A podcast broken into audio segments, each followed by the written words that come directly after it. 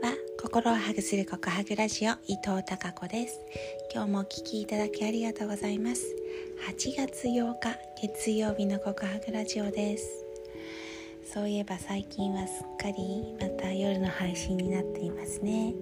今日一日どんなことがあったかなって振り返るには、えー、とてもいい習慣かなって思っています。そんなね私のお話にお付き合いいただきいつも本当にありがとうございます。今日はね、えー、ライオンズゲートまあ、スピリチュアルの世界なんですがライオンズゲートがですねえっ、ー、と目いっぱい開く日ということでなんかねあのいいご縁がえー、あるよということなんですけどうーん。今日はね私すごく楽しみにしていたことがありました。それは、えー、今年の3月に卒業した学生で、えー、あと2年勉強したいよということで、え新たに進学したね、え進学するコースがあるんですけどうん。校にね行った学生たちも夏休みなのですというよりは地元がねそれぞれ別の県他県なんですけどわざわざ、えー、かの先生やもしかして私にも会いに来てくれるということでですね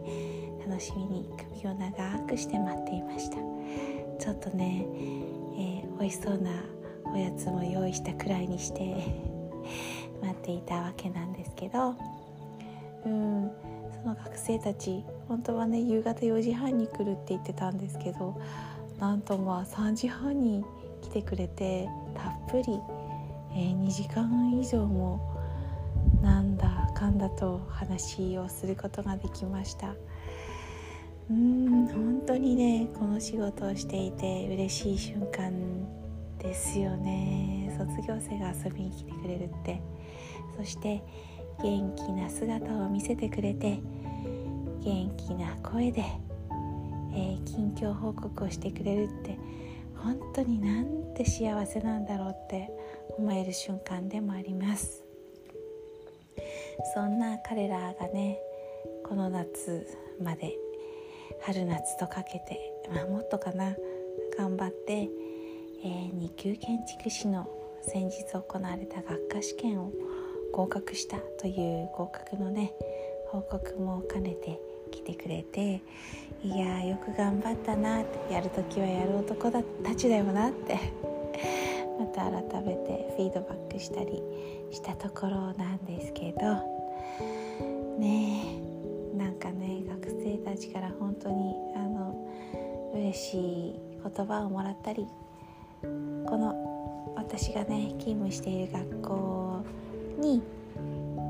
行った時はそんなに分かんないけどた新たに進学した時のその先でね、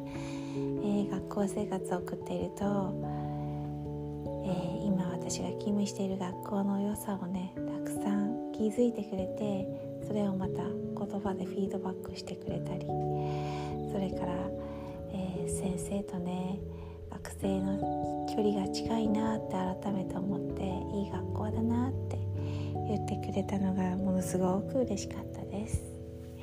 そんな、えー、ご褒美を学生たち卒業生たちからいただいた今日8月8日でしたそれでは明日もまた皆様にひまわりのようなたくさんの笑顔の花が咲きますように。